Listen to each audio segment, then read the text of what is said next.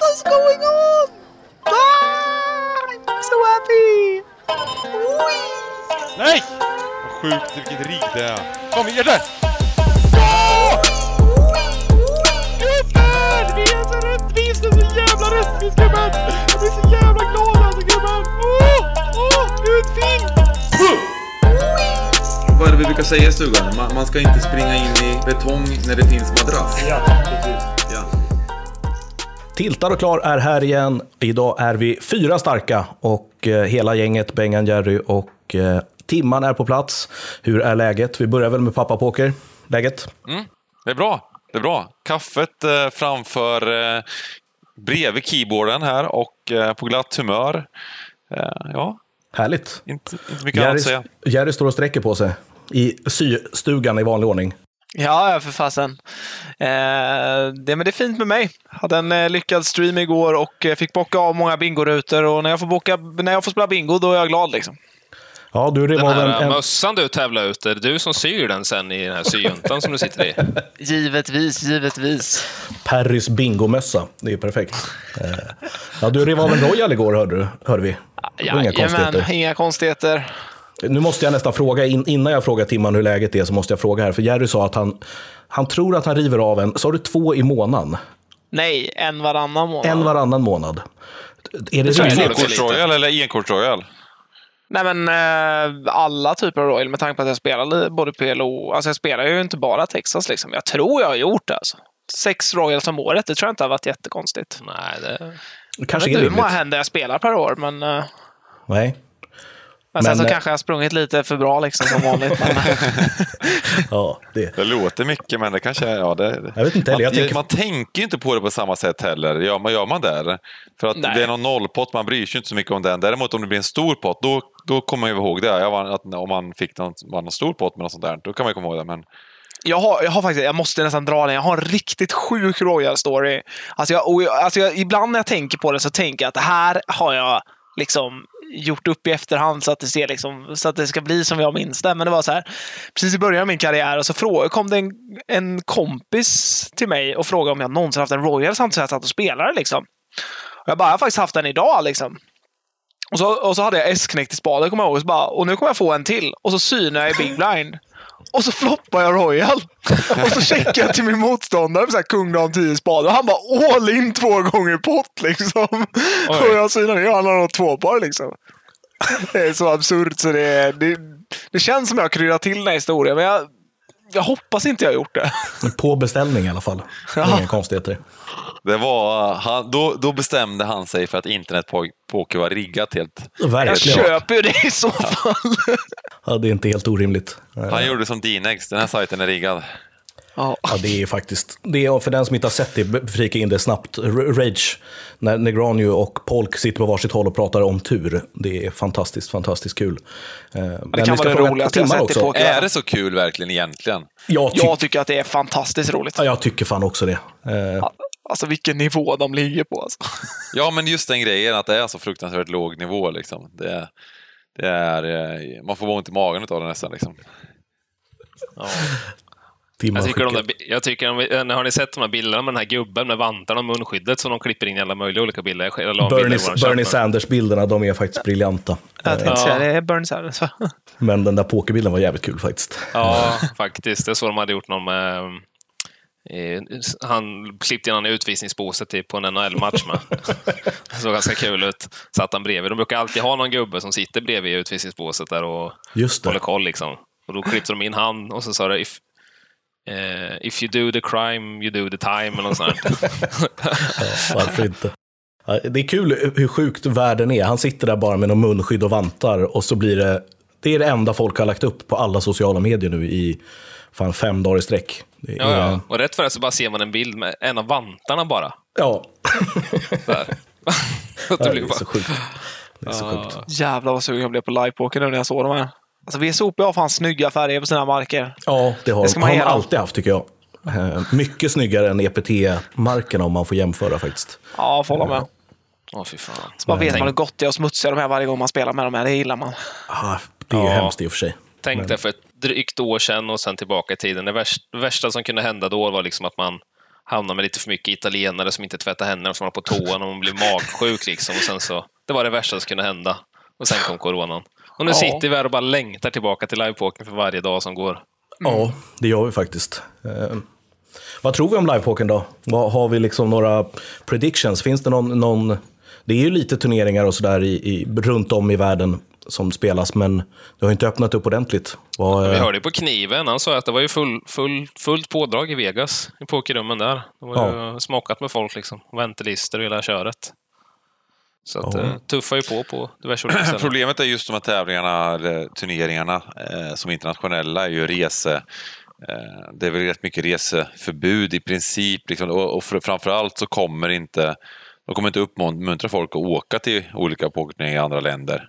Nej. Eh, Däremot är ju vissa privata pokerrum öppna i många länder och då, då kommer det vara lokala cash games och lokala turneringar och så vidare. Men just de här stora turneringarna kommer väl igång när, eh, ja, när vaccineringen och coronan är på lite lägre nivå helt enkelt. Liksom. Det, är väl, Mm. det är väl bara Och det känns ju som att det kommer ju liksom, ja, det kommer väl aldrig bli helt helt öppna spjäll. Det kommer alltid vara en liten semi-oro kring allt sånt där.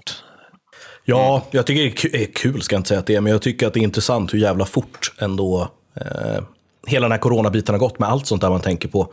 Du, Jerry pratar om smutsiga marker och man kan ha otur om man hamnar bredvid någon eh, som inte är så fräsch kanske. Eh, men det är mycket sånt där, liksom hur... Fan, man kan ju inte, inte titta på en film eller tv-serie och se en, en folkmassa som står och kramas eller umgås med varandra så tänker man, fan är de sjuka i huvudet? Liksom, vad gör de för något? Utsätter sig för livsfara allihopa. Men eh, Nej, det är väl bara att hoppas att det här eh, vaccinet får lite fäste nu. Eh, och att de här eh, mupparna som får för sig att vara... Eh, eh, man kan absolut ha saker och ting att säga om vaccin, men eh, vissa av dem borde kanske bara vara tysta, tycker jag. Om du fick åka på ett stopp imorgon, eh, förutom eh, om man tar bort eh, poker-VM då. Eh, Om vi börjar med dig, Jerry. Om du fick välja, du ska sätta dig på planet imorgon bitti och åka iväg på något, eh, något stopp på touren, så att säga. Vad hade du valt då? Oj, det var svårt mellan eh, det realistiska. Ah, jag får säga EPT Barcelona. IPT Barcelona. Bengan då? Ja, ehm, Barcelona skulle nog vara eh, en stad som man smygpeppar för. Ja. Syre då? Ja du, eh, kan man då ta en lokal 500 kronors nere på byn, eller funkar det? Ja, absolut. Absolut. Ja, men vad- Tillbehörande cashcam efteråt. ja, kanske främst det. Eh, nej, Jag men skulle det, kunna tänka mig typ så här, åka till någon sån här ehm, eh, Caribbean-variant också. Dominikanska republiken. Jag tänkte det, Bengan har tusan med Caribbean sol och bad och, och sen lite poker på kvällarna, va? Det är inte fel. Ja, alltså jag, jag ville säga AC Millions först. Det var sjukt kul och det är också fruktansvärt varmt när det är, Ja. när det är den delen. Liksom. Ja. Ja, mitt trevligaste resmål var nog när jag och Skagge åkte till eh, första gången där till Dominikanska republiken på Party, Party Millions, eller fan hette den? Vi bodde på Hard Rock eh, Hotel. Alltså det här komplexet var helt sinnessjukt. Ja. Mm.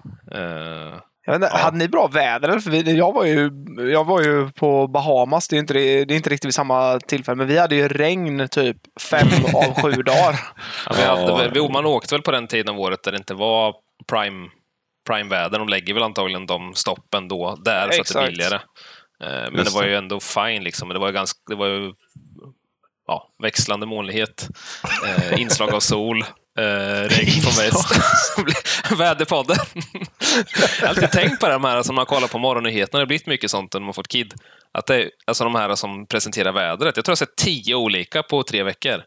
De måste De vara sån jävla rullians på de gubbarna och tjejerna. Jag lyssnade faktiskt på en podd när de pratade om det där också, om, om meteorologer och deras jobb. Att så här, man, kan ha, man kan ha ångest på jobbet ibland för att man gör ett misstag. Eller man, man, man, eh, någonting går snett på jobbet så att man känner att man har en lite dålig vecka. Men som meteorolog så är det så här, det spelar ingen roll. Du säger att det ska regna lite imorgon. Hoppsan, det blev sol. Ja, då kliver vi på nästa dag bara. Det är ingen som bryr sig. Och det är ingen som tänker på det heller. Jag vet inte. Kan man säga att det är, det är, det är liksom tvns motsvarighet till en reentry-turnering? Liksom. Man skjuter boxer och så bara köpa in sig igen. Ja, faktiskt. Och sen de gångerna man prickar in vädret perfekt så bara, ah, fan rätt vass på det här ändå. Ja. ja, det är faktiskt en bra liknelse. Jag gillar. Ja.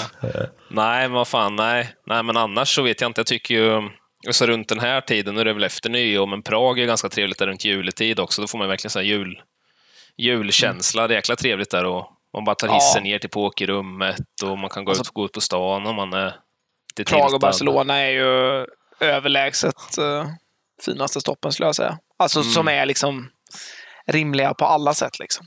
Jag har aldrig varit i, jag har aldrig varit i Madrid. Jag skulle vilja åka till Madrid och eh, Har de något kanske spela poker där? där också. Jag har aldrig spelat, nej, jag har aldrig spelat poker. Barca har jag säkert varit 10-15 gånger. Liksom. Ja, så. Eh, minst. Så inget i Madrid. Och, och aldrig i Madrid. Men det, är- De det är ju för ofta för att man kombinerar liksom, ja, kanske åka och kolla på lite fotboll med eh, käka lite gott, hitta på lite roligt, men även då det här Casino Barcelona är det ju mest, det har ju varit hela tiden det är liksom ett väldigt bra kasino att spela på. Liksom. Ja, Ja. vi får se Faktiskt. vad som blir första eventet här. Eh, och, just som Bengan sa, att det kommer ju alltid det kommer ju öppna upp lite saker, men problemet kommer vara resandet. Det är väl det som ställer till det för de flesta och som gör att det inte kommer bli lika stora events än på ganska länge, känns det som. Eh, men Nej, om vi ska hoppa till, året. hoppa till eventet som vi eh, eh, inte fick välja då, VSOP. Tror ni att det blir något live-VSOP? Och nu vet man ju inte, det är ju som sagt, vi har ju haft våra åsikter om just VSOP de senaste veckorna, men eh, vad, vad tror ni att de kommer landa i? Jag Ja, tror jag det tror- blir någonting. Ja, 100 procent. Med tanke på att de satte upp det här live-finalbordet under liksom piken på coronan så finns det ju liksom, ledningen där är ju, om de kan sätta upp final, final, dubbla finalbord runt om i världen på en sån grej så klart de kommer försöka få till ett event nu när vaccinet börjar komma ut. Alltså, Tror ni att eh, pokerspelare är mer eller mindre benägna att vara positiva till vaccin? Oj, vad svårt. Jag tror fan att, att jag tror Så att de här- är mer vaccinmotståndare än gemene man. Jag tror att ju högre upp, ju högre folk spelar i poker stakes, ju mer, eh, ju mer tror de på vaccin och ju lägre du kommer, desto mindre tror de Det på håller det. jag med om helt. 100%. Vinnande spelare helt enkelt tror på... Ja, det är fan en bra, bra Ja. poäng. Vinnande spelare, de, de, de tror nog på att vaccin är en bra grej. Fan, vad vi, många vinnande spelare är ganska bra på bli kallad sannolikheter. vinnande och- spelare en gång i livet. Ja. Man går den vägen baklänges in i vinnande spelare. Nej, men, men det, det som talar emot lite, det, det är inte helt sant med vinnande spelare, men det, det är ju att eh, pokerspelare är ju, är ju lite så här, kan ju vara lite utanför det vanliga samhället. Liksom. De Absolut. lever ju, man lever ju liksom kanske ja, i sin egen lilla pokervärld på internet och går ut och sen lyser, lyser solen och man har knappt koll på det. Liksom. Så att den grejen, att man kanske inte är riktigt lika eh, solidarisk eller med i samhället på sättet att man kan, kanske är emot vaccin lite därför. Och sen så just att eh, ja, det finns ju många som har spekuleringar också och vill ha egna åsikter om allt möjligt och den kanske inte tror på saker och ting och så vidare. Men, men eh, sen är ju många pokerspelare lite så här, ja men de kanske är bra på att, är lite bättre på att räkna och tänka att över, överlag livet i sannolikhet är lite mer liksom om man är, det- är här en bra grej att ta ett vaccin och eh, det är väl ganska klarlagt att eh, sannolikhetsmässigt eh, så är det ganska bra att ta vaccinet, även, även för dig Exakt. själv. Liksom, till och med. Även om du skiter fullständigt i att vara solidarisk om alla tjocka och gamla dör, liksom, så är det ganska bra för dig själv troligtvis att ta ett vaccin. Eh, men det kan, det, sen kan man ju spekulera, kan man ju tycka att det kan ju vara bra att vara solidarisk också. Ja, men jag är inne på kommer in samma sak. vaccinpodden här. Ja, verkligen. Det har, varit, det har fan varit det som vi startade den här podden. Inte just vaccin, men corona, corona har varit mycket. Eh, nej, men jag- det där är ju anledningen till, jag, jag var inne på det, Jerry satte huvudet på spiken just med att eh, de som spelar lite högre kanske är sannolika på. För att jag kollar ju runt hur, hur liksom livescenen har sett ut här i Stockholm och den eh, på klubbar som eh, inte skyltar så mycket utåt så är det ju fortfarande ganska mycket spel. Eh, och, och det får mig att tänka på att de, de kanske eh, inte bryr sig så mycket. Men det är också sådär, det är svårt att säga för det är människor som bara måste få spela lite Ja, och därför eh, inte bryr sak. sig. Liksom. Ja, det, är Eh, fakt- det, är, det är faktiskt en annan sak. För, Ja. ehm, de tror jag, många av dem, de vill ta vaccin så, så mycket som möjligt, så snabbt som möjligt. Så att de kan bara spela. Då sätter de sig och spelar liksom, Ja. dygnet runt sen efter det. Liksom. Eh, Man har ju pratat lite med folk som har jobbat på klubbar och framförallt i, det har inte varit så mycket nu i höstas, men i våras när det drog igång att så här, ja nu har den här klubben fått vara stängd en vecka typ för att alla har varit sjuka nu. Liksom.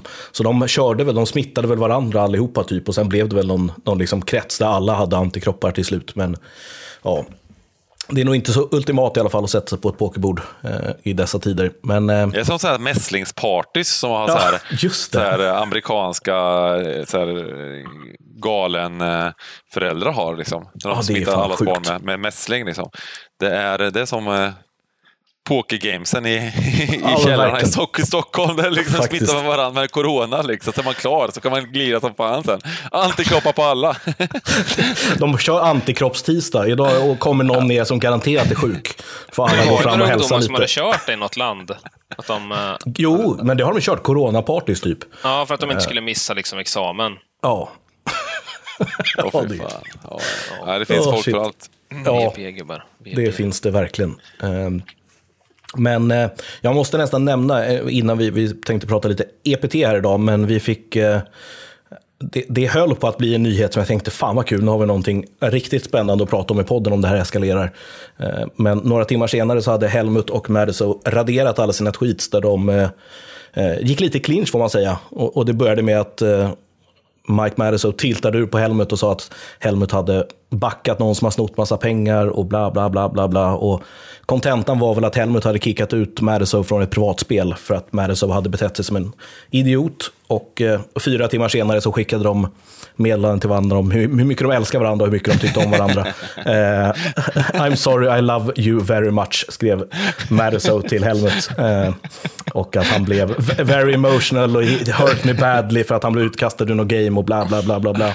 Och sen avslutar han med, imorgon kommer Helmut till min podcast, skrev Madison. Så att, eh, jag vet inte hur planerat det var, men eh, det var ganska kul för er som hann se det. För att eh, eh, en Madison på tilt är lite, han är fan, vi har ju tyckt att Negranio är i en klass för sig, men Madison är fan där uppe eh, ändå.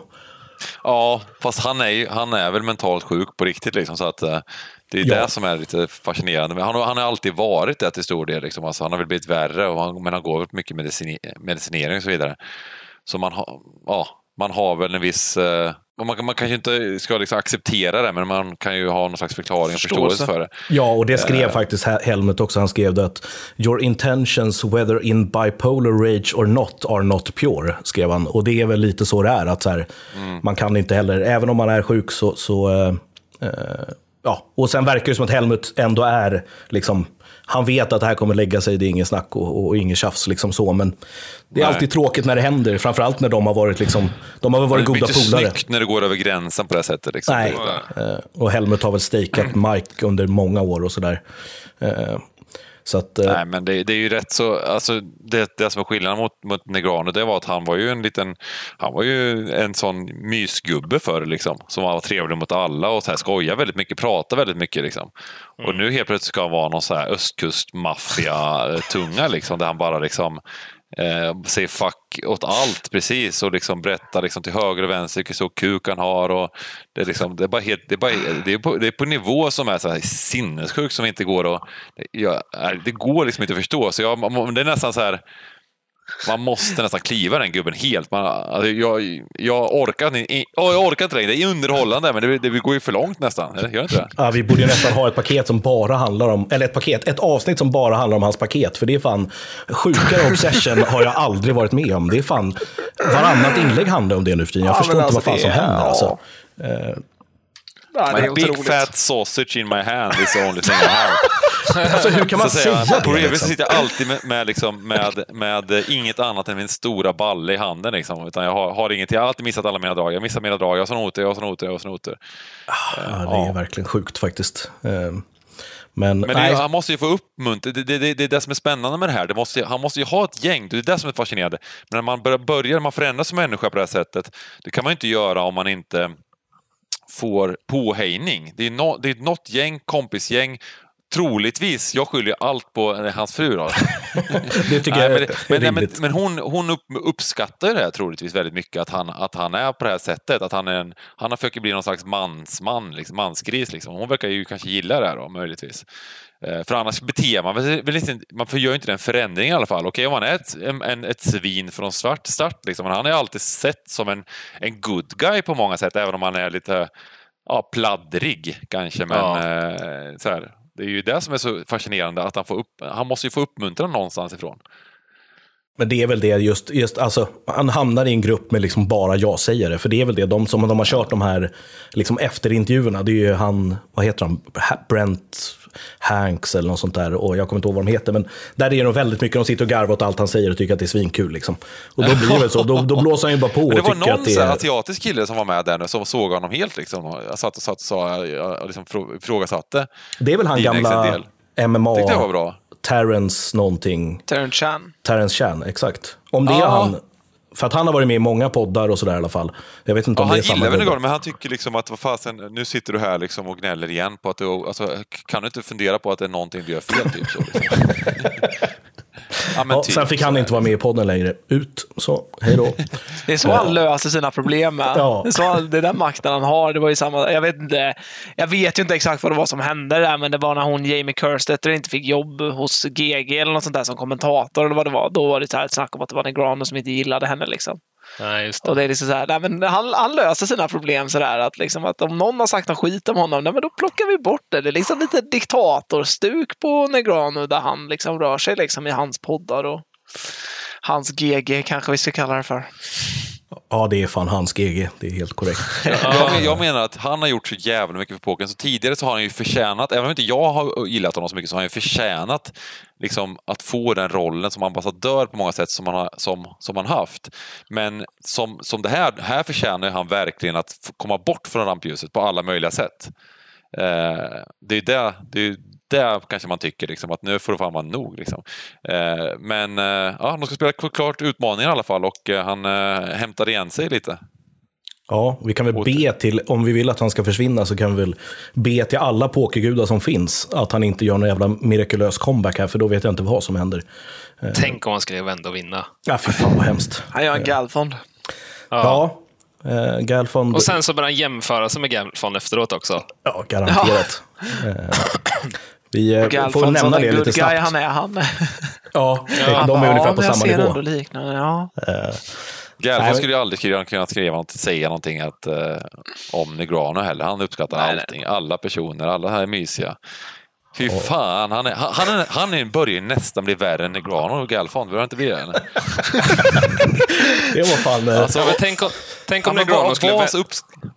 Ja. Ja, tänk Klar om man skulle vända den här matchen nu och sen börja, pra- börja prata i, på, på sätt som att liksom, br- alltså, bra saker händer för bra, bra människor.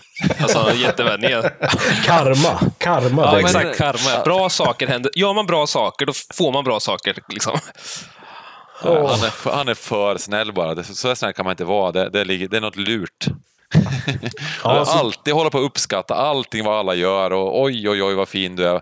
Och Phil Helmut var hit dit, f- 15 sidor om hur grym Phil Helmut är som människa. Liksom. Jag vet ju att hela, Lite, lite överdrivet liksom hans... hela eh, Bengans tilt här på Galfond, det är ju den det är ju Ja, men, tweeten ja, men, på Helmut. ja, det är det ju. Det är det ju också. Men inte bara det, utan typ så här liksom att även om han bara slaktar sina motståndare heads up. Han är ju sinnessjukt bra på, tech, eller på PLO heads up. Liksom. Och, men han är ändå så här liksom, ah, jag springer lite bra och du, du, du är så jäkla bra, du, du är duktig du också. Som han, när han slaktar dem till höger och vänster. Liksom. Ödmjukhet. Ja, han är, han, han är ju verkligen... Jag, jag, jag är extremt ödmjuk, men jag säger ändå att jag är bäst. Liksom. Eh, han, han, är, han är så ödmjuk så att eh, det blir, man, man mår lite illa. Det är ändå den bästa meningen jag har hört. Jag är extremt ödmjuk, men jag, är, eller jag säger ändå att jag är bäst. Ja. Eh, Ja, men han drillar ju sin unge stenhårt med så här på Twitter. Att han, hans tvååriga unge gör så här.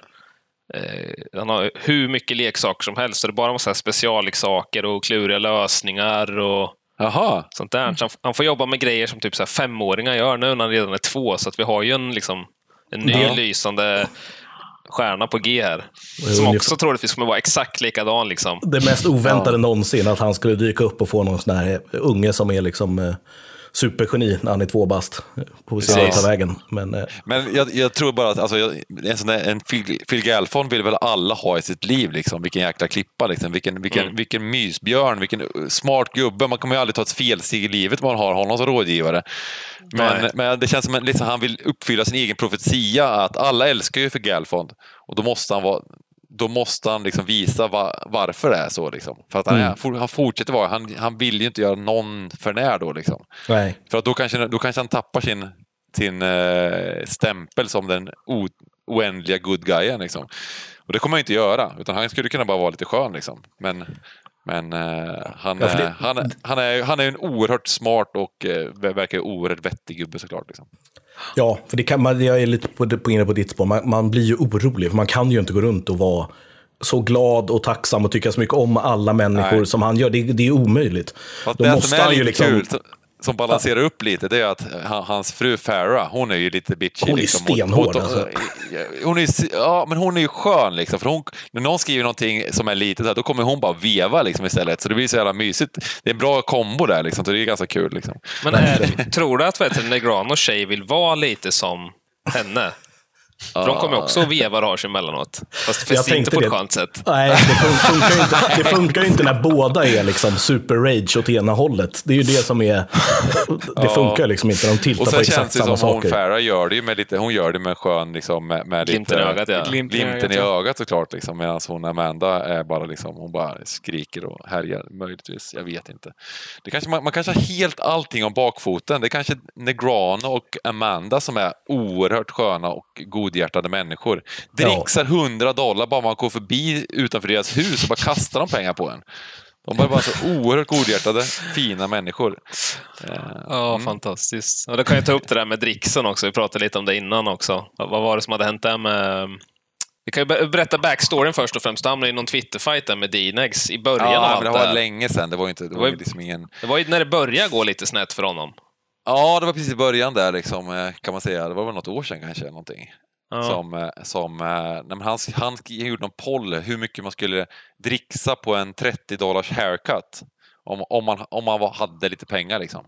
Ja. Och då var det en haircut, då var det liksom så här, man skulle dricksa liksom 5 dollar, 10 dollar, här, 30 dollar eller 100 dollar plus liksom. Och, eh, och han ansåg ju då att eh, dricksar man inte 100 dollar då var man en snåljåp liksom, på en 30 dollars haircut. För det gjorde Ja. han liksom. Han dricksade alla sina alla sina, sin, serv, sin, sin egen servicepersonal med hörör, haröron. De skulle han dricksa Hade man 100 dollar. deg så skulle man dricksa... Ja, men Max, exakt. Så man, fick, så man fick sin lilla beundrarskara där, som, som, som, som, som, som, som, exakt som vi sa, som inte sina ja-sägare. Det är precis det han köper. Han köper sina egna, liksom, när, när man dricksar på det sättet så, så, blir, så blir man ju deras, den speciella personen i de här personernas liv. Liksom, Exakt. Som, som inte har råd att förlora honom. det här har alltså Phil Helmut snappat upp, så han har gjort en, liksom, en eh, tip-counter här i dagarna. Vad var det som hände där, säger du? Nej, det, var, det var ju någon månad sedan, eller ett par veckor sedan, eller något sånt där, som han började lägga upp på Twitter. Eh, jag vet inte vad fan, han, jag vet inte vad som hände riktigt. Ja, men han åkte i alla fall runt eh, mellan lite olika ställen och så la han liksom upp allt han dricksade på olika ställen. Och så hade han någon form av liksom räknare. Så här, Igår dricksade jag 1500 dollar och idag har jag dricksat 2 500 dollar. Eh, och, och, och, och det, är- bara så jävla random. Och, fick ju ganska mycket skit från det, eller för det.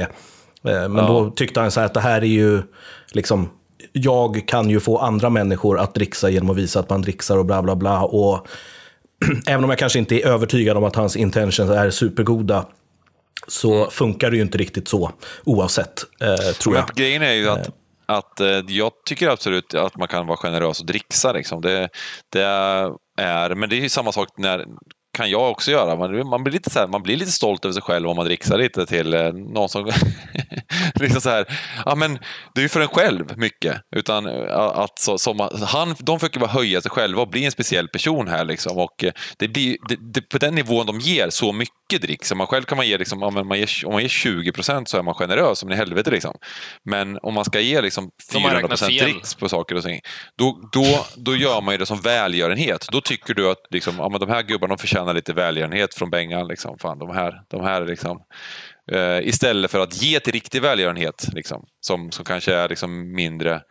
Det kanske var bättre att uppmuntra till det i sådana fall. Eller ge de här pengarna som du dricksar till någon slags välgörenhet, inte ge det till din, till din uh, liksom, uh, ja, vad det nu ska Frisör. vara, någon som serverar vatten liksom, till, eller din frisör. Liksom. Men det är väl lite det, det är väl det här klassiska, att det, det finns inga osjälviska gärningar. Och det är ju lite det på något sätt är, att det är ju som du säger Bengan, att det handlar ju till väldigt stor del om en egoboost av sig själv. Liksom. Och som du säger, att få någon form av grupp av ja-sägare och VIP-behandling var du än går.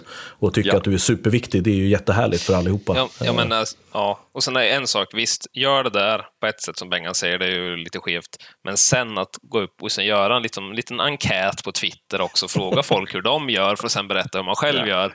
Och likadant med Helmut, där har en liten, man räknar all dricks som man har gett ut och sen berättar för folk så här, nu är vi uppe i det här och om alla skulle göra så här så skulle världen vara så här. Liksom, då ja, det är lite udda får man säga. Mm. Eh, Du har varit väldigt tyst Jerry, hur mycket dricksar du egentligen?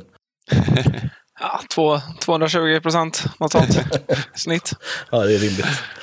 Eh, Sen är det, svårt, det är svårt, lite svårt för oss också. I, vi lever ju inte i ett drickssamhälle på samma sätt som man gör om man bor borta i USA heller. Men eh, vi är väl Nej, ganska... det är väldigt, det är väldigt skruvat det där med dricks också. Alltså just att det ska vara procentuellt på summan allting också.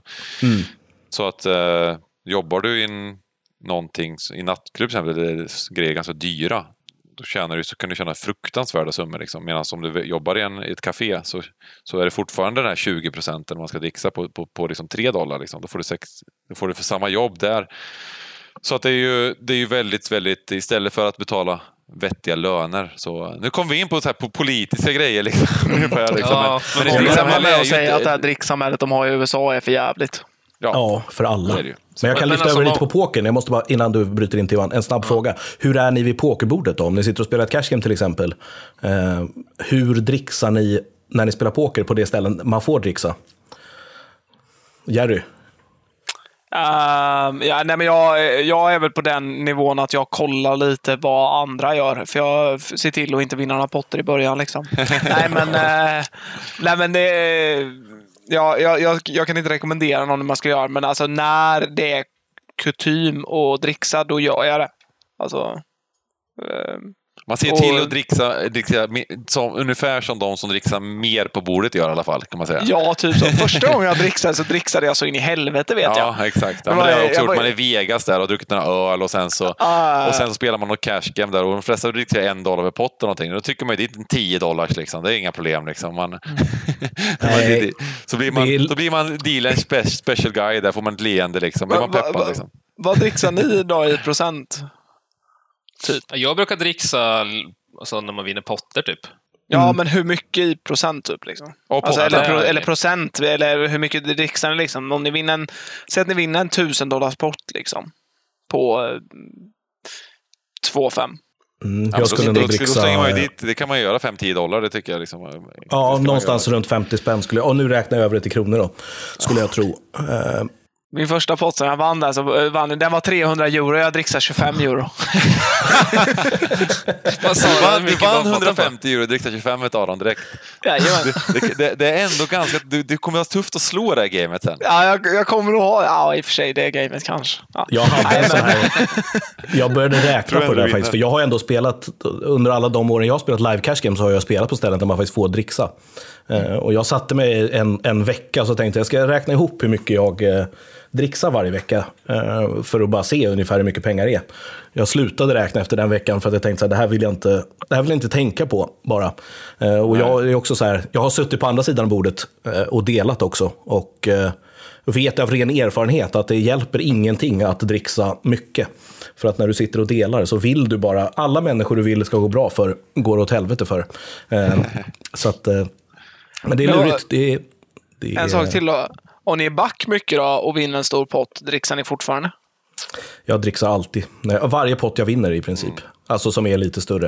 Eh, Men det, det, det, man, det jag brukar göra då, om- man kanske spelar på sånt, det är att när man lämnar bordet och är mycket plus, då kan man ju dricksa. Liksom. Säg att, om, man säger, om, om, om man vinner, skulle jag ha vunnit 3000 dollar liksom, eller, så där, eller någonting på ett game, då kan man ju slänga till 50-100 dollar liksom, till, till dealen efteråt. Det är, så, det är, så, är man en live-grinder så är det annorlunda såklart. Liksom. Men, men om man åker på resa och är internetgrinder i vanliga fall, åker på resa och har jävligt trevligt, då, då, då kan det ju vara ganska då kan kan det vara vettigt, känner jag i alla fall, att, eh, på ett annat sätt kanske och dricksa lite mer möjligtvis. Men när man Absolut. lever man på att spela live, då måste man ju, då får, då får du ju då måste ju du räkna in alla kostnader till höger och vänster och sen så lägga det på en vettig nivå för att det är det här du lever på. Det är det, det här. Men, Mm. men för mig, när jag, om de flesta resor, är det ett nöje. Även om man räknar kanske med att man är minst eh, break-even i sådana spel på li- live och så vidare, så, så är ju inte det som jag har levt på. Utan då har det ju varit ett nöje. Så nöjesspelare dricksar ju mer generellt. Så är det Ja. ju. Även i Vegas så säger de ju det. Jag snackade med en dealer där och hon sa att eh, de dricksar ju mer på 1-2 än vad de gör på 50-100 liksom, no limit. Mm. Ja, det är så, ja. Ja. Och det där är ju också, det där är ju annars en klassisk ursäkt, det som Bengan sa nu. Ganska många som inte gillar att dricksa som använder sig av den där ursäkten att jag dricksar när de går, brukar de säga. Sen dricksar de aldrig. Eh, det är ju ganska Mm. nej, vanligt just också. det. Eh, Men, men just det, jag menar en extra dricks menar jag. Liksom, nej, jag, jag om- förstår, jag förstår. Men det är många som man dricksar använder ungefär samma, samma när man vinner potter hela tiden, men, kanske, men sen så ger man det här eh, vinst, vinst eller förlust frå- frågar ju Jerry lite om. om man, Är man back då liksom 10 000 dollar, liksom, då kanske man inte slänger till 500 dollar till tiden liksom, Nej. eh, när man går, utan då kanske man slänger till någon liten skrammer som man har kvar, liksom, möjligtvis, om man inte har bustat helt. Nej, men, men, eh, och sen när man är plus då så kan man ju, kan man ju Liksom. Ja, men så där brukar det bli också när man lämnar bord. Eh, om- om man, eh, som jag, är med och stänger många bord som det var förut. Och då, då är det så här, ibland så man dricksar det som är över från en jämn tusenlapp eller vad man gör. Men ibland när man är back, då kanske man får några hundringar tillbaka från drickskassan för att jämna ut det och slippa hålla på och stöka. Och det är ju lite så det blir när man är där mycket och, och, och känner folk och sådär. Men eh, eh, ja, nej, vi, eh, vi har ju alltid rätt bara. Det, det är ju det vi kan utgå ifrån. Vi dricksar alltid perfekt. Men eh, ett, ett ställe där man eh, eh, blir tvingad att dricksa kan man väl säga, Timman. Och vad brukar man bli tvingad? Det är ju, br- brukar vara ganska mycket prat om det. Danmark. Exakt, exakt. Och eh, vi tänkte att vi skulle prata lite EPT. Svenska EPT-vinnare. Eh, och eh, Du får Vad har väl- vi Eddie? Du som är IPT-proffs. Tio Tio Nej, men eh, tio officiella, men halv, eller? elva i, eh, elva på, eh, i verkligheten. Det skulle jag vilja säga. För en, det var ju ett år de döpte om EPT till Pokerstore kommer- Championship. Precis. De tänkte att nej, men nu ska vi döda det enda bra som är kvar med Pokerstar. Så här. Vi, vi byter namn, slänger toren och sen så insåg de att nej, det var ju ingen bra idé så de tog tillbaka det. Men det året så vann ju då eh, Sebastian Sörensen en titel. Vi räknar honom som en EPT-vinnare tycker jag. Så 11. Ja, Ja, det tycker jag. Det var ganska fet prispott då, jag för mig. 1,6 om jag minns rätt. Ja, det måste väl nästan vara en av de eh, kanske den största IPT... Jag tror att det var några i början som var riktigt stora, för då var det vinnaren fick ju mycket mer liksom.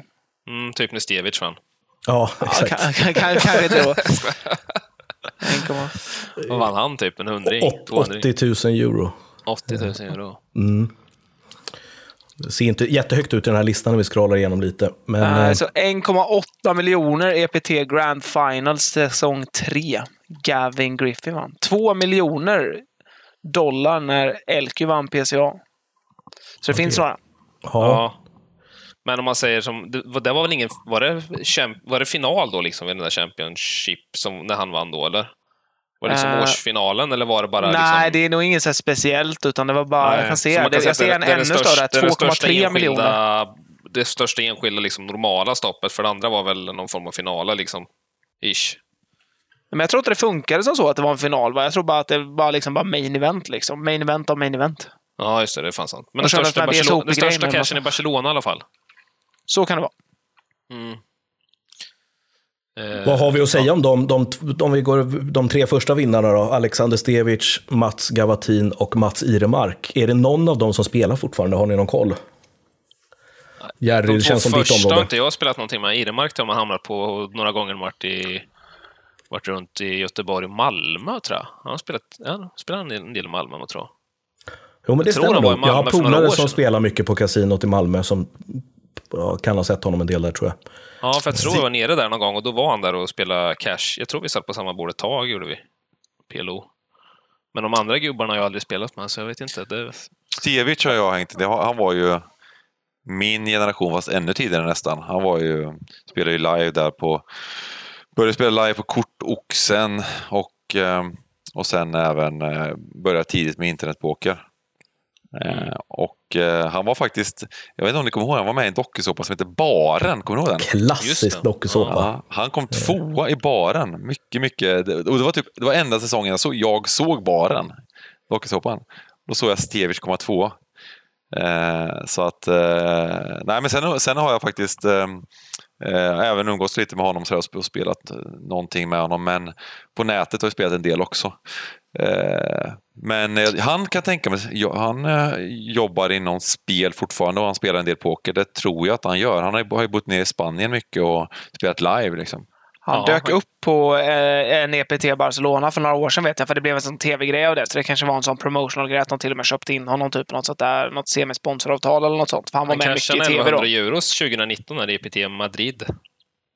Ja. Han var i Barcelona också där. och- Ja, han cashade main event. Och sen har han spelat lite VSOP på GG Poker här sen nu i år. Så att han har varit Nej, Jag tror att han spelar fortfarande en del. Ja.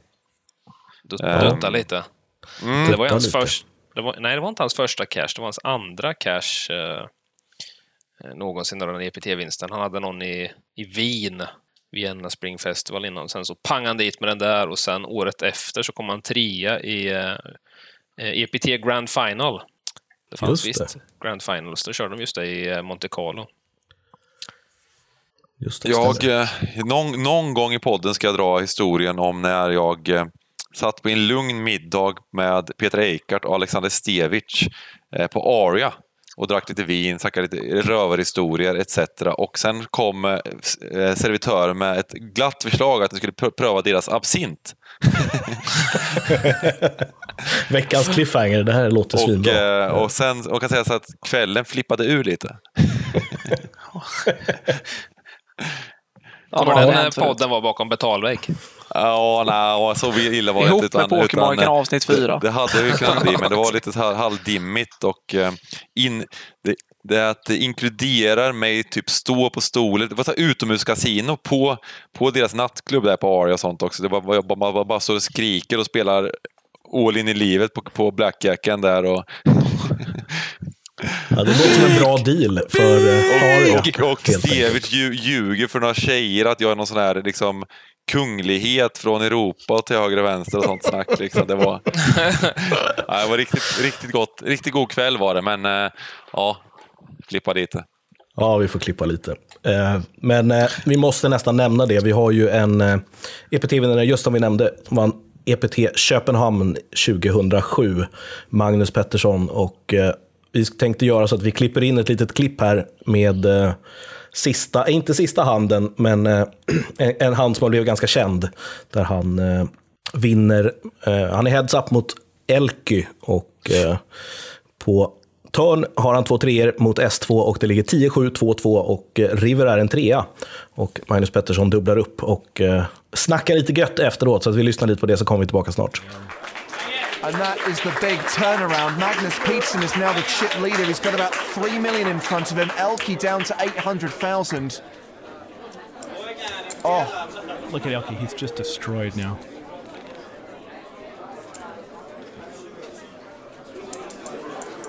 Shouldn't play bad aces. I don't think this man needs a lesson in poker right now, Magnus. No, that was extremely poor etiquette. He didn't need to make that comment.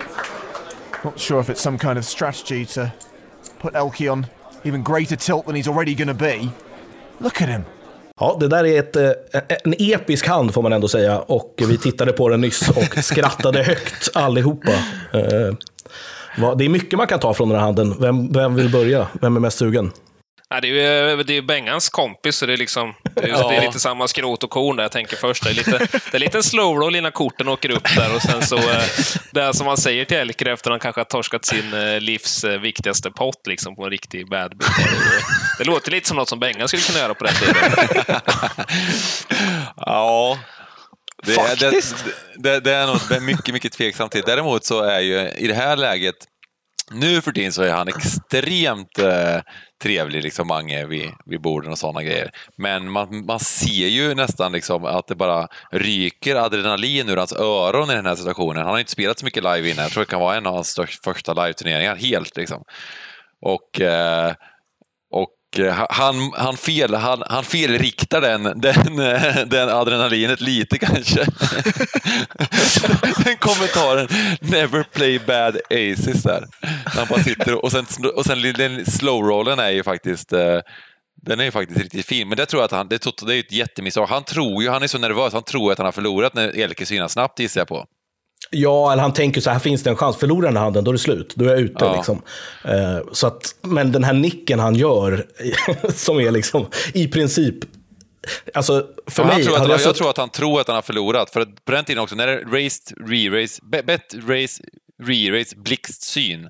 Mm. Och du har, den, du har den sämsta kåken kan man säga, det har du inte riktigt, men du har, en, du har liksom en över, överkåk. Men just när det blir blixtsyn där, på den tiden också, då var, var det väl lite, lite tajtare. Liksom. Det är klart att du tror att, att du, vin, du egentligen vinner oftast, men jag tror att han inbillar sig själv så jävla mycket när det är snabbsyn. Att han, han ser de här 7-7 framför sig, han ser de här liksom... Eh, Spökena. Ja, spökena tror jag. Så att det, när de, nog därför han, eh, när det kommer en blixtsyn på det här sättet så är han ju, så får han för sig att han har förlorat, tror jag. Eller så är det en riktig slow roll. Vi får nästan ta in honom i podden någon dag och fråga om det var liksom en slow roll på riktigt. Han kommer aldrig erkänna det kanske. Ska Verkligen. vi säga att det var en slow roll? Med tanke, på snäll och trev, med tanke på snäll och trevlig han är nu, tror jag att han har vigt sitt liv åt att liksom jobba igen den karman från slow-rollen och glidningen där. Ja. Ja, Han, ja, han steker nej. ändå i åtta sekunder, Helke, här tittade jag.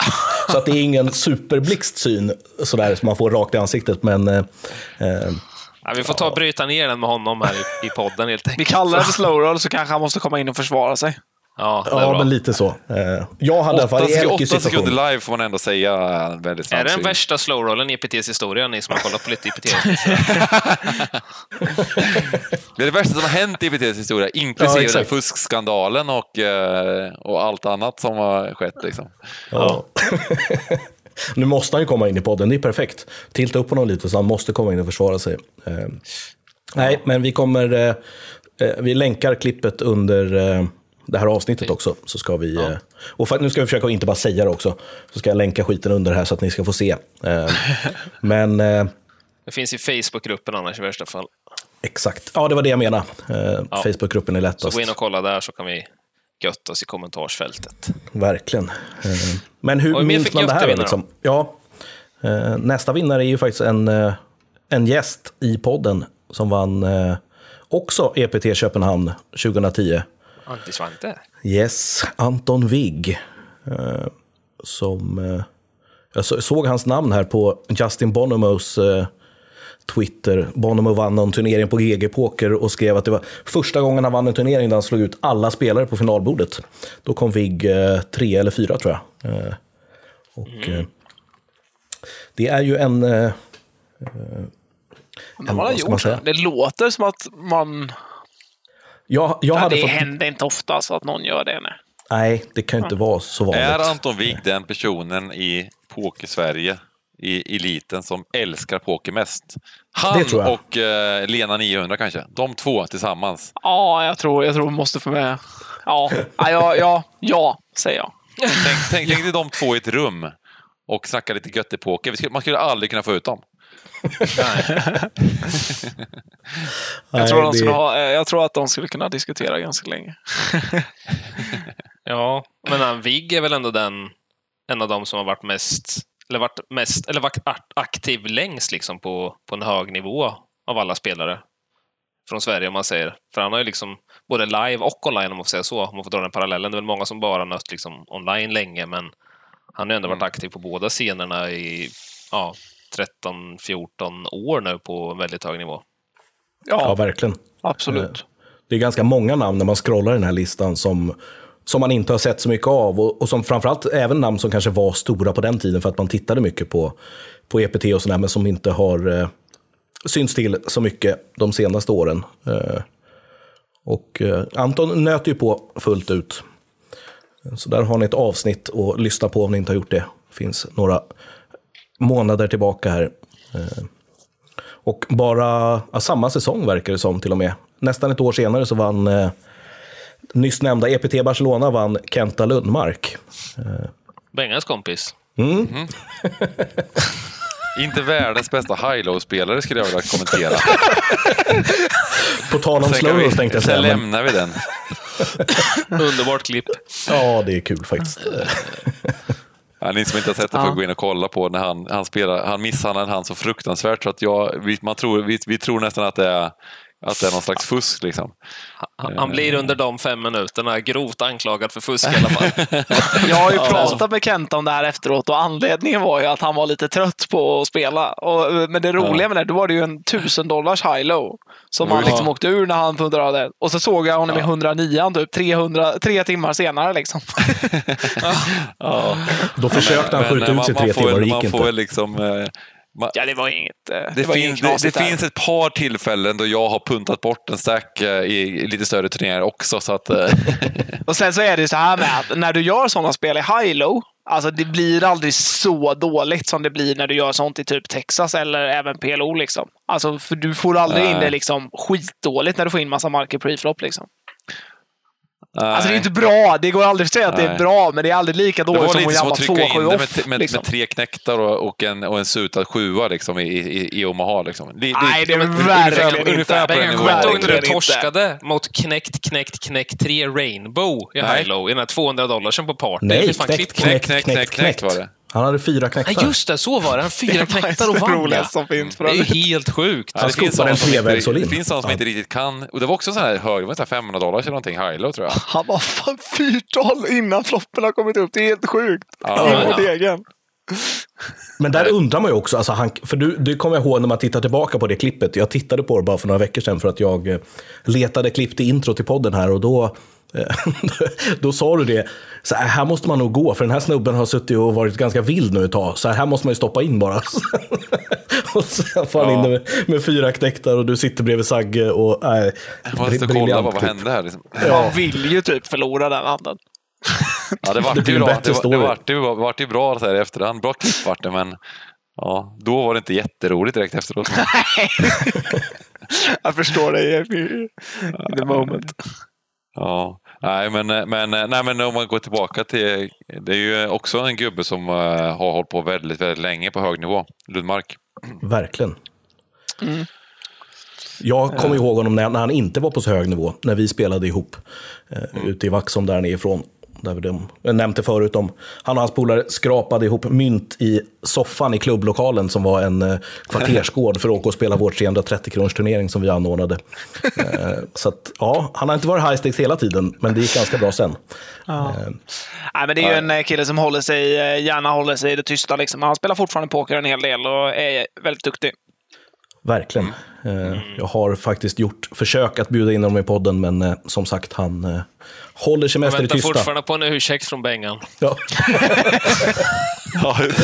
Det. Är därför han inte vill ha det. Han tror att det är, han tror att det är någon form av uthängning rakt ut bara. Ja. Men nej. Ja, nej, precis. Och det, har, det, har- det, har vi, det, det, klarar vi, det klarar vi väl utan honom i podden. Ja, det tyckte jag. För det, det är lättare att hänga ut någon när de inte får försvara sig också. Nej, mycket, ja, mycket enklare. Så, det är så vi rullar. Ja. Jaha.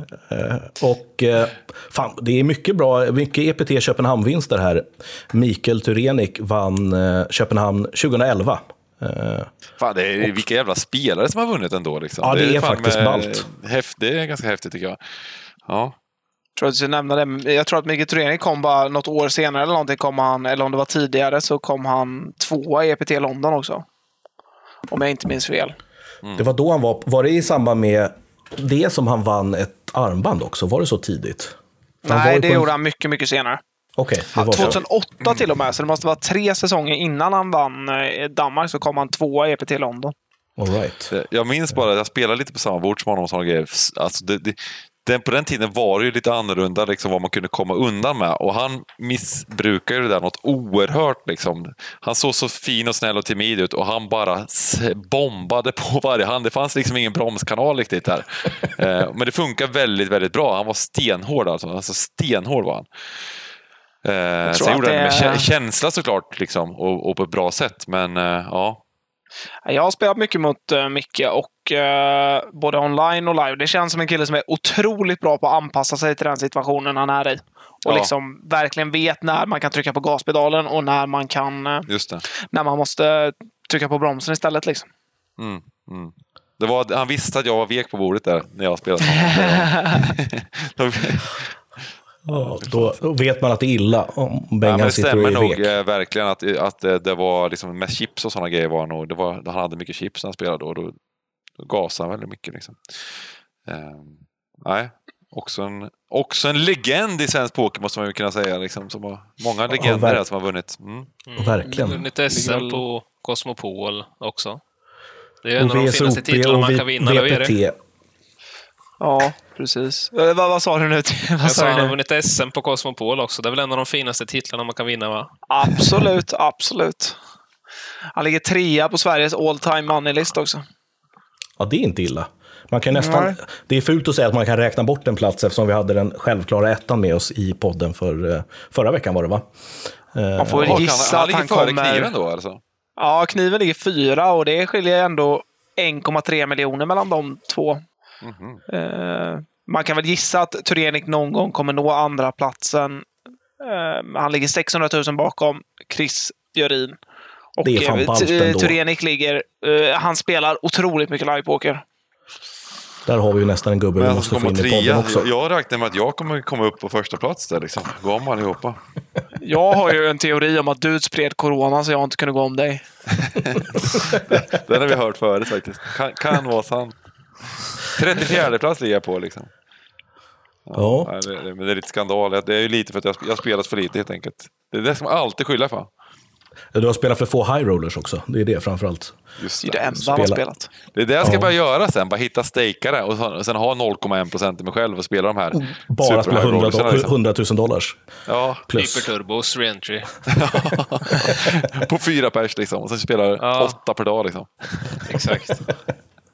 Ja, Så det är all bra. in-flips. Bara hitta rika människor och kan köra all in-flips Heads up-turneringar live liksom. Precis. Jag och Timman spelar mot varandra och flippar liksom rakefritt. Jag kan dela. Jag tar bara Ja, lite, jag tar bara lite 15 dricks. stycken om dagen liksom. Ja. Varje dag klättrar man 100 positioner. Eh, ja, sen får vi eh, hoppa några år och eh, EPT Prag-vinnare Ramzi Jelassi, också en, en legend får man säga. Som, han har väl, kom han tillbaka och spelade lite för något år sedan eller något sånt där va? Han var på Han CCS i alla fall. CC, ja. Just det. Han var sjukt peppad där ett tag och spela igen. Ja. Ja, han fick logga många timmar på Pillow Cash-gamet, vet jag. Jag spelade med några, ja, säkert en, eh, en och en halv kväll. Ja, Så att, eh, han var superpeppad. Det vet vi Ja. inte hur, om han hade kanske fortsatt eh, spela nu om det inte varit den situationen där. Så, det får vi Nej, se, men men, det, men det är väl live som han tyckte var kul. Det var inte så mycket på nätet nu då, utan han har väl lämnat det lite bakom sig, nätgrinden tror jag. Han var inne och spelade, där var han ju, sa- var inte det samtidigt, jag tror att det var samtidigt som jag vann min 10K PLO, så var ju jag vet inte hur det gick för honom, om han kom två eller tre eller någonting. Han, om det, Han gick- Han vann väl typ ett va? K eller något. stämmer, stämmer. Det ringer någon klocka nu när du säger det. det. Eh, på, på samma... Så gick han alltså, och då har han ju spelat väldigt, väldigt lite online och sen hoppar han in och sen bara slaktar han liksom. Tillbaka, som tillbaka till prime time och bara visar upp att... Och sen, och sen, och sen tar det lite lugnt igen. Slaktar Sådana stories är alltid fina tycker jag. scoop, det är scoop-event. Men han vann inte va? Kom han inte? Jag tror inte att han vann. Jag borde minnas om han vann, men jag tror att han kom två eller trea va? Mm, jag tror det. Jag tror att han kanske sånt. kom tvåa. Att det var tvåa han kom till och med. Det kan nog stämma. Ja, jag tror att han förlorade headsappen. fall. Jag tror till och med att jag kollade repris på finalbordet. Eh, och tyckte att han spelade ganska bra ändå. Ja, det visade upp den där får vi hoppas. Eh, Och sen eh, lite senare, året, eller ja, ett år senare så vann eh, Robin Ylital och EPT London. Eh, Och eh, var du där Jerry kanske? Nej? Nej, det här var en par år före min tid på touren. Det var med någon jävla grek på bordet va, som var lite speciell. Ja, Georgios Karakousis, en av mina favoritpokerspelare. Han är Ah, är det väldigt han du rolig. kommenterar varje gång du, sitter och... Han, spelar, han, är ju, han, är ju typ, han är ju över 70 år och spelar asmycket online. Ja, just det, Eh, det är han ja. Ja. Och eh, ja, han kan ingen engelska, men han, eh, ja, han är kul att titta på när han spelar poker. Och sen, alltså, det finalbordet är ju fruktansvärt underhållande. Det här var ju perfekt i tiden för det här, 2013. Det var det sprängdaste tiden för eh, turneringspoker. Det var bara, det var aldrig någon som såg en flopp. Det var 3 och 4 och 5 och 6 och 7 bets, bara någon. Och så var det den som var först in med S2 off som vann potten liksom. Varenda Ja, gång ungefär. sjukt. och det, och den, Grealish. den som, Grealish var med också. Han är inte dåligt. Sjuk. Nej, precis. Han var väl den som verkligen var det i, eh, som satte det där. Och det, det syntes väl lite på Robin att han var lite mer solidare än vad de andra unga spelarna var. Och det gick ju ganska bra när man gjorde så. Då. Ja. Grealish har ju hoppat in och spelat en hel del PLO. Alltså nu i coronatiden då, så då lyckades jag spela rätt mycket, rätt mycket PLO-turneringar med Grealish på bordet. Eh, ja, han spelar som 2013 ungefär i PLO. Han hade fina resultat tror jag. Ja, precis. Man spelar väldigt mycket också av de här turneringarna. Jag vet inte Ja, hur jag totalt sett om- hur det gick faktiskt. Han spelar ju alla de här stora turneringarna som jag också spelar. Liksom. Jag tror inte att han vann. Alltså, det kostar ju också. Så att, eh, det är klart han fick en del resultat. Och jag tror att även att han blev bättre också. Han blev bättre, men, men det åkte in ganska brett. Suspekt. Brett, skulle jag vilja säga att det gjorde. Ja. Eh, Ja, han, spelar mycket, Men- han spelar en hel del Texas också. Han är, spon, han är väl partypokerproffs tror jag. Ja, och Mm. jag tror att han är en ganska bra ambassadör faktiskt. Kanske en sån där som inte Väldigt bra. är- Ja, inte den absolut kändaste, men jag tror att folk som vet eh, vem det är och har pratat med jag tror att folk tycker om honom. Han är väldigt rolig. Ja. Ja, och han är väldigt bra. Han har ju, han har ju varit med och kommenterat eh, de här partypoker-event och sånt på, Mm. på eh, YouTube, Twitch och så vidare och är en extremt bra kommentator. Mm. Om man Eh. fattar vad han säger om hans breda skotska. Ja, man, precis. Men det funkar plus att Ja, absolut. Eh, plus att han är ju väldigt, väldigt duktig på Texas också. Han har alltså, han är Ja, han har koll på vad han pratar om helt enkelt. Och det är lite, lite som, eh, ja, det har ju blivit bättre pokerkommentatorer från den tiden ni pratade om tidigare. Så har kommentatorerna gått fram. Men Nick Schulman var väl den första egentligen som verkligen, verkligen, som så här, man bara, oj, han börjar snacka om så här, det här är avancerade grejer liksom, som från en kommentator. Ehm, och sen så har det föl- följts upp lite utav ja, men gubbe som, som Ludvig. Som, det, är, det är ju inte så här jättekomplicerat, men det är ju så här, ja, hur vad, vad, vad händer här i potten på riktigt liksom? Ehm, och det, är- det är faktiskt ganska kul att, att höra på. Det känns som att det måste till sådana lite mer nischade kommentatorer faktiskt för att göra det eh, lite mer på riktigt, lite mer intressant, eh, känns det som. Ja, jag vet, jag vet, jag lyssnade på, innan jag hade ens en aning om vem det var så lyssnade jag på, alltså så hörde de kommentera och tyckte att det var riktigt bra. Liksom, så att, ehm, och sen har man spelat mot några händer och så också sen. Fan, snackar killen? Vadå en range? Han har ju för fan S10. Ja, det var som det var, var det, var det Barney Boatman? De här, det, det, jag vet inte om ni känner till de här gamla eller, klassiska. Det är Hendon Mob. The Hendon Ja, Mob. Det tänkte var ju det. Barney Boatman, Originalet. Ross Boatman, Rambo Swanee och... Jag hoppades att du skulle han kunna det sista Han- namnet som Han jag som inte var kan. The Elegance. Joe Beavers hette han såklart. Just det. The Elegance, Joe Beavers. De var ju, det var ju The Hendon Mob. De var ju pokerteamet från England liksom, som var, som var liksom de magiska engelsmännens hopp i pokervärlden. Eh, och alla var ganska, det var ganska roligt gäng liksom. Eh, men eh, det skulle komma till att Barney Boatman sa där liksom att eh, andra personer, eller så här, nya generationer, de, de, när de höjer med de höjer med S8, då- det är för att de slänger in ett, lite S i deras racing range. Jag, jag, jag ser S8 och höjer. Han är ju han är en av de bästa, eller en av de bättre Twitter-följningarna på av pokerspelare i alla fall. Han är en av de roligaste skulle jag säga. Jag gillar honom Ja. som fan också faktiskt. Svinkul. Så en rekommendation. Ja, Mm, verkligen. och eh, sen har vi ju då, jag har kommit Jag kan fram berätta, till förlåt, förlåt, för, för, Ja, kör, nu, kör, nu kör. kommer jag till, till, till back in the days stories här med barnen Perfekt. Bolton, men, men, eh, ja, men det, det här är inte så jättebra. Men just det här med, eh, man idoliserar ju när man börjar spela poker och så, här, och så såg man vissa så här poker, man läste om pokerspelare live och så vidare. Och pokerproffs på den tiden, det såg man ju inte själv som. Även om man vann på poker så såg man ju sig inte som pokerproffs. Och man trodde ju att de som spelade live och som var pokerproffs på riktigt, de var ju så sinnessjukt bra så att det fanns liksom inte, alltså de, de bara, skulle de gå in, kolla på en på ett bord eller bara gå in på ett internetbord så bara skulle de ta alla ens pengar utan att man, man hann märka det liksom. Det var ju på den nivån det var. Jag kommer ihåg att det kom in en, en sponsrad Ladbrokes-spelare, Roy the Boy. Roy the Boy var ju sponsrad och han skulle komma in och spela 5-10 liksom. Och, och det var ju liksom alla, man skulle börja raila honom för nu tänkte jag nu kommer man bara cleana alla liksom. Men han var ju, han var ju mycket sämre än alla andra såklart liksom. Såklart. Han spelade, han spelade internetpoker liksom. Och samma sak så, så, så spelade jag på Victor Chandler Poker, så spelade jag mot Barney Boatman, han hette något sånt där då. Liksom. Då var han ju typ, jag tror han var sponsrad av Victor Chandler. Liksom. Men jag, jag trodde inte att det var han. Jag, kunde inte, jag, jag gick inte med på att det var han, för han var så dålig. Vi spelade två, två fyra no limit spelade vi, och han var så fruktansvärt dålig liksom, på internetpoker. Sen var han väl en livespelare såklart. Liksom. Men jag, jag, jag kunde inte tro att det var han. fick- Det här måste ju vara, måste ju vara, måste ha satt någon annan gubbe här, liksom, som var en kompis till honom. Han är, ju- han är, den här killen är ju, har ju så mycket pengar så att han bad, jag satt satt någon kompis att spela åt honom. Liksom. Eh, ja. Det Men, alltid, det var, man idoliserade verkligen pokerproffsen på den tiden. Det det var liksom, Jag tycker det är sjukt intressant just det där. Jag scrollade ner lite i listan här, vi ska komma till den sista svenska vinnaren och då dök ett namn upp från januari 2019 som vann eh, Pokerstars Caribbean Adventure, David Chino Ream. Det var också en sån här gubbe som man liksom, när man såg honom till början så tyckte man var så jävla chefig på något sätt. Och sen kom det ut att så här, han har ju inte haft en krona på fickan på 15 år och allt han spelar in betalar han tillbaka skulder med och, och fortsätter väl göra det.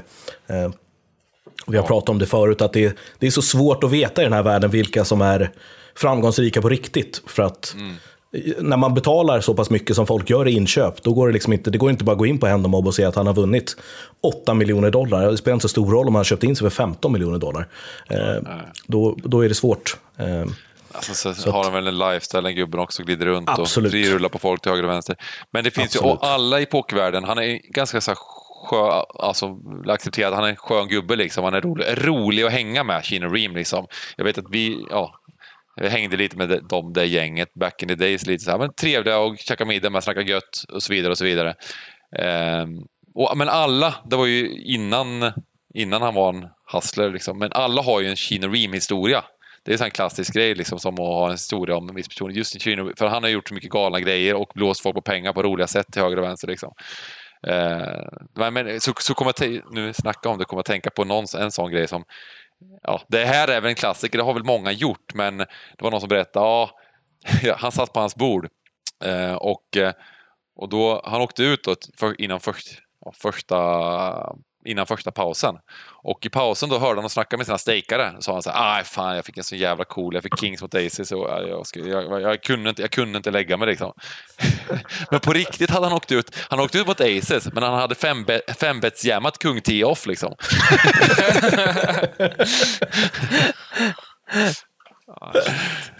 Så att, alla de där storiesna, oavsett vad, alla sådana här stake stories när folk blir stakade, det, det är ändå kul att så fort någon som ska berätta hur någon har bustat till sin stakare så har de alltid haft så sjukt otur. De har aldrig Ah, spelat ja. dåligt, det har alltid Nej. varit riggat, det har alltid varit en cooler. Det, är Ja. liksom, eh, det, det, hade, det gick inte att göra någonting. Liksom. Eh, Ja. Och, eh, det kan vara ett tecken till folk som stakar folk. Att så här, om folk kommer och säger så jämt och låter som Negran gör, att de har otur varje gång, då kanske man ska eh, hoppa av det tåget och, och skicka den hästen till någon annan. Det- De som talar sanning det är de som bara suttit för att de inte vågar åka ut på något dumt sätt. De får odlat sig ner till eh, sex big blinds och jamma Ja. sin S-kung och så får de syn och två åttor och förlorar. Liksom. Ja, men det det, är har de ju som hänt, talar det har ju hänt liksom. ganska många gånger när man har stakeat någon kompis eller bekant eller någonting, eller, eller, eller liksom procent eller någonting, liksom, men någon spelar lite för högt. Eller Mm. det är lite för viktigt liksom. Att de vill verkligen inte åka ut. Nej, Det är ju det är inte Och det, är så oftast inte sanning då heller, för då är oftast potten lite större än vad den är också. Det är inte sex big blinds, utan det var typ så 11 big blinds. Mm. 10,5. Med det döda i mitten så hade jag haft 25 BB om det hade stått. Mm. Hade, som, jag brukar, som, jag brukar, alltid brukar säga, hade jag vunnit den potten så hade jag varit topp 10 i turneringen. Det brukar alltid, så egentligen sanningen är typ topp 25 kanske, topp 30 liksom. Ja. den kör Lugge sist. Typ där kör vinna ibland, där är en CL-pott liksom. Och så kommer man in och kollar och så bara, ja, men typ topp 10 kanske. den, kryddan känner jag igen, det kan jag, det kan jag erkänna att man. Just, ja, just hur, stor, hur stor potten var, att den var typ chiplead, då hade jag legat fyra liksom. ja. det kändes som en chiplead-pott. Ettan hade dubbelt så mycket som tvåan, men det gör inte så mycket. Jag var ju där uppe liksom. Mm, eh, men eh, ja, sista vinnaren då. Jag snabbräknade lite, som, eh, man ska inte göra matte i podden, men jag lyckades tror jag. Att eh, tre av de här tio vinnarna har vi haft med i podden och eh, Simon Brännström är en av dem. Har Jerry, räknade jag fel nu? Uh, nah, nej, det var väl, vi nämnde det i början med Sebastian där, men uh, Just det, det var ju 11. just det. Tre av elva men då. Det, är- det, han är lite, det är lite kul med honom, för det var väl hans andra live-turnering någonsin. Liksom. Han hade kvalat in och bara bossade hem hela turneringen. Liksom. Det är alltid kul. Ja, riktigt häftigt. Och det var en riktigt stor summa, men det var 987 000 euro till första platsen. Jävlar. Ja. Så eh, Vilket år var det, sa vi? 2017. Han blev ju 2017. känd där under eh, nicket Scarf Guy. Eh, bland kommentatorerna, eller kommentatorerna döpte väl honom till det. Och det finns en ganska, jag tror han berättar en väldigt rolig, jag kommer inte exakt ihåg, men det finns en ganska rolig historia som han berättar i en intervju. Så är ni sugna på att höra den så gå in och eh, leta efter den på YouTube så kanske ni kan hitta den. Känns ju som ett tyskt namn annars. Scarf Guy. Eh, något som tyska, tyskarna borde ha lagt eh, på. lite på tyska så är det, känns det som lite Sveriges Fedor Holtz. Rush, som eh, Simon hade där. Han var ju verkligen extremt het, eh, liknande som Fedor Holtz sa när han, han eh, fick några extremt stora cash på raken. Liksom. Mm. Eh, Så att, ja. Och sen så blev han stoppad av coronan, kan man säga. Ja, men lite så. Och det där är ju, vi har pratat om det förut, men, men hur jävla... Liksom, jag, är, jag tycker att det är fascinerande att se hur jävla ofta folk hamnar i de här ruscharna. Liksom. Ja. För det går ju inte att förklara. Det är ju liksom, eh, det, det är jätteorimligt, det är ju sjuk varians. Och, men att det händer så ofta. Jag vet inte om det liksom händer mycket oftare än vad det borde göra, eller om det bara känns så. Men eh, Nej, men det, det är så små alltså, Sitta live, sitter du flera, flera dagar och spelar live så kommer du göra misstag. Eh, och är du, känner du lite, känner du jätte i form, alltså känner du verkligen att jag spelar jättebra, då gör man inte lika mycket misstag. Det är verkligen, det är Nej. det, jag tror det är mer ex, extremt live på något sätt, för det, du känner, du känner det självförtroendet man kan utstråla liksom, och att man inte bryr sig om att folk stirrar ner en, man bryr sig inte om situationen, man bryr sig inte om någonting, utan man, man, kan, bara, man kan bara känna att jag är, jag är bäst på bordet här, jag bryr mig inte vad som händer. Liksom. Jag, kan, jag kan spela ut mitt spel. Den, det självförtroendet finns inte riktigt på samma sätt på nätet, liksom, utan det, det är större skillnad i prestationer, liksom, tror, tror jag. För jag har också upplevt det där, liksom, att jag har varit ur form en hel del och gjort dåliga resultat och sen så helt plötsligt bara smack, smack, smack, smack, smack. Så... Um, Ja, men, men det är jag, jag, vill, jag vill bara flika in här, för jag, jag håller helt med. Och det, det gör mig ganska glad, liksom, för att det är så mycket svårare att spela bra live än vad det är online. För att Ja. det är det som du säger, det här med att alltså, om du spelar live så spelar du oftast mycket större turneringar än vad du spelar när du gör online. Och liksom, det kommer liksom inte, och folk som liksom spelar så här tre stycken live main event per år, det är klart att de kommer bry sig som fan om den situationen. Men om du då har vunnit en turre innan och liksom kommit fyra i en annan, det är klart att tredje turren du spelar, att du är liksom att du är liksom, ja, men du spelar lite mer liksom no fucks given liksom. Och då spelar du oftast bättre poker. Eh, om du vet vad du håller på med i din grundstrategi liksom. Ja. Så att det blir, och det, det, de här ruscherna gör ju att, alltså, det betyder ju att folk inte är robotar liksom. För att det, det är ju, Verkligen. det är klart att det är tillfälligheter många gånger, men det är också så här, det betyder ju någonting liksom. Mm. Alltså, och det är väldigt skönt att höra liksom att det inte liksom, Ja, men, och det ser är man inte ju även på hur, hur folk spelar. Jag, tänker, jag kommer att tänka på Justin Bonomo när han hade sin rush. Det är väl, en- det är väl en ännu värre rush än vad Fedor ja, hade. det är väl en av de sjukaste som har funnits. Typ. Ja, men när man ser hur han, hur han manövrerar på de här finalborden eller på i de här turneringarna som har visats mycket på Poker Go så gör han ju precis Alltså det är klart att det är lite flyt att allting blir perfekt, men allting blir perfekt. Total, han spelar helt perfekt i princip varje pott. Sen har han ju tur och så vidare, men han spelar bara helt perfekt. Eh, och han spelar ju inte, det är inte perfekt, han är jätte, jättebra, men det är ju inte en spelare som spelar perfekt. Men han, just nu i det här läget så finns det ingen som kan stoppa honom från att spela perfekt. Liksom. Det, det, Ja, men det är han vet så, att just- han känner sig bättre än alla på bordet och det här är världens bästa spelare. Liksom. Ja, men exakt. Och, och det, pratar, det är ju liksom ett, ett klassiskt eh, Helmut-citat om white magic hit och dit. Men ibland så är det ju sådär, och just när man är i in the zone, så att säga, då känner man så här, fan den här killen är svag, ja, då bombar jag på lite och nu är han stark, då kan man lägga sig. Man slinker undan när man kanske inte borde göra eller kanske inte skulle göra varje gång. Eh, och tvärtom eh, när de är ute och kör. Och det är... Nej, jag tycker alltid att det är kul. Jag tycker verkligen att det är... vanligaste, den viktigaste grejen tror jag nästan, det är att live så är det lätt att, alltså det är lätt att bli lite smygstressad. Stacken går ner, du har inget att göra, det, du, tiden går och... Du, nej, men när du har haft resultat i ryggen och du har ett självförtroende, då är du aldrig stressad. Du Nej. bara, vet, du bara vet ungefär vad du ska göra och Exakt. det gärna funkar på ett jäkligt bra sätt och du ser andra saker då också.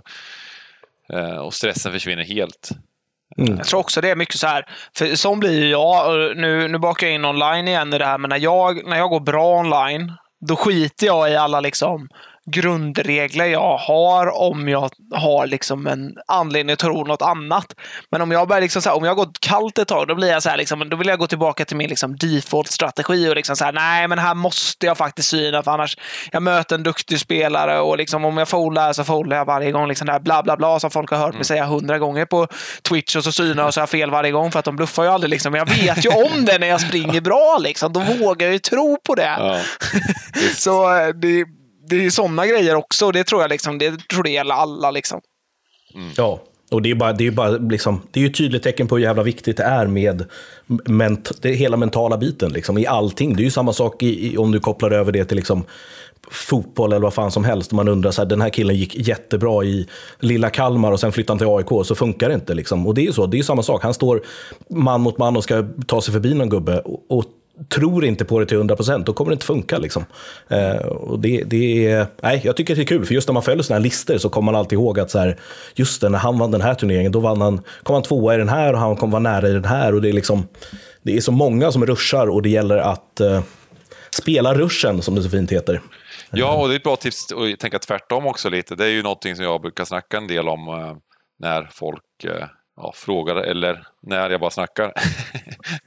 Så, Nej, men just att, att eh, tvärtom, att man tar pauser när man inte känner sig formad lite. Att, man, alltså, att gasa sig ur en, en svacka är oftast inte så jättesmart. och Det är ofta bättre att ta en liten paus på ett par veckor eller vad det nu ska vara liksom, och, sen, och sen komma tillbaka. Man, det brukar nästan alltid gå bra när man kommer tillbaka för då är man peppad och man börjar tänka i nya banor. Man funderar lite på när man spelar, bara spelar och bara känner att nej, jag är, jag, jag är så kall, jag är så kall, jag har sån otur, jag är så, jag är så kall.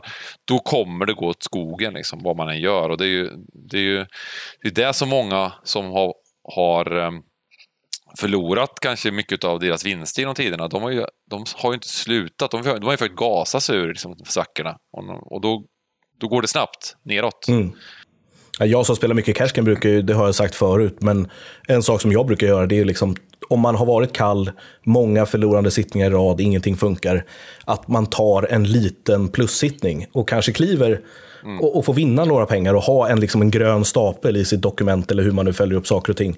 Eh, bara en sån grej som det, det, är liksom, det är kanske inte riktigt strategiskt rätt om gamet var tillräckligt bra för att sitta eller vad fan som helst, men man, eh, det är bra mentalt, liksom, få in en vinst. Mm. och eh, Precis som Bengan säger så är det, och det är lite det vi pratar om med, med eh, Eh, med Dog Polk till exempel. Att han tror ju till 100% att han ska kunna spela sitt A-game oavsett hur länge han sitter. Liksom. Eh, och lite samma sak där, att Negranio är, spelar på rush och därför vinner 400 000 på en kväll. Men Dog Paul kanske bara borde avbryta det och säga så här, även om man tror att han spelar bra, men stoppa Negranius rush och kanske eh, komma tillbaka starkare dagen efter. Jag vet inte. Nej, men för, för, för man känner igen det, man sitter i ett, ett heads-up-game och den andra bara känner sig ostoppbar. Det är inte kul att sitta på andra sidan.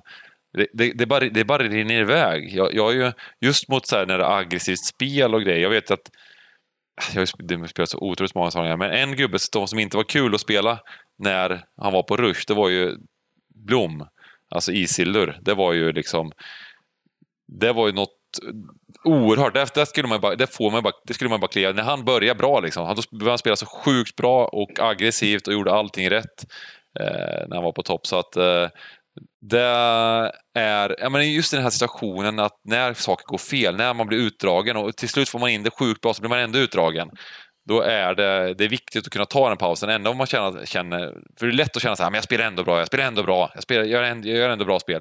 Ja, det kanske är läge ändå att kliva. Det kommer alltid nya spel. Det kommer alltid nya matcher, liksom. eller turneringar eller cash game och så vidare. Så att, ja. ja. men verkligen. Så är det. Viktigt att ta pauser och som sagt, vi brukar prata om det, att spela inte för pengar som vanligt, som ni har råd att förlora och hela den biten. Eh, bara för att det är liksom supersmarriga games eller jackpot eller någonting. Man behöver inte vara all in i livet varje dag. Eh, det kommer komma en stryktipsrunda nästa vecka, det kommer komma ett pokerspel imorgon också. Så att, eh, Eh, ta det lite piano helt enkelt. Eh, ja, vi inledde det här på avsnittet med att säga att vi inte hade så mycket att prata om. Nu har det gått en timme och 20 minuter som vanligt. Eh, ja. Men eh, gör väl så att vi eh, tackar för den här veckan. Och tack som vanligt till alla er som lyssnar. Den här veckan blir fullsmackat med eh, det är pokerstreamar, det är eh, Premier League-streamar, höll jag på att säga, det är hockeystreams och spellördag och allt vad det heter. Ni hittar schemat på hemsidan och i Facebookgruppen. Och eh, som sagt, vi kommer lägga upp det här klippet vi pratade om tidigare i Facebookgruppen, så in och följ oss där om ni inte redan gör det, eller går med i gruppen. Och, eh, stort tack till er som var med, grabbar. Ha det fint. Tack Ja. själv. Hörs i Tack veckan själv. helt enkelt. Ha det gött. Yes, hej på er. Hej då!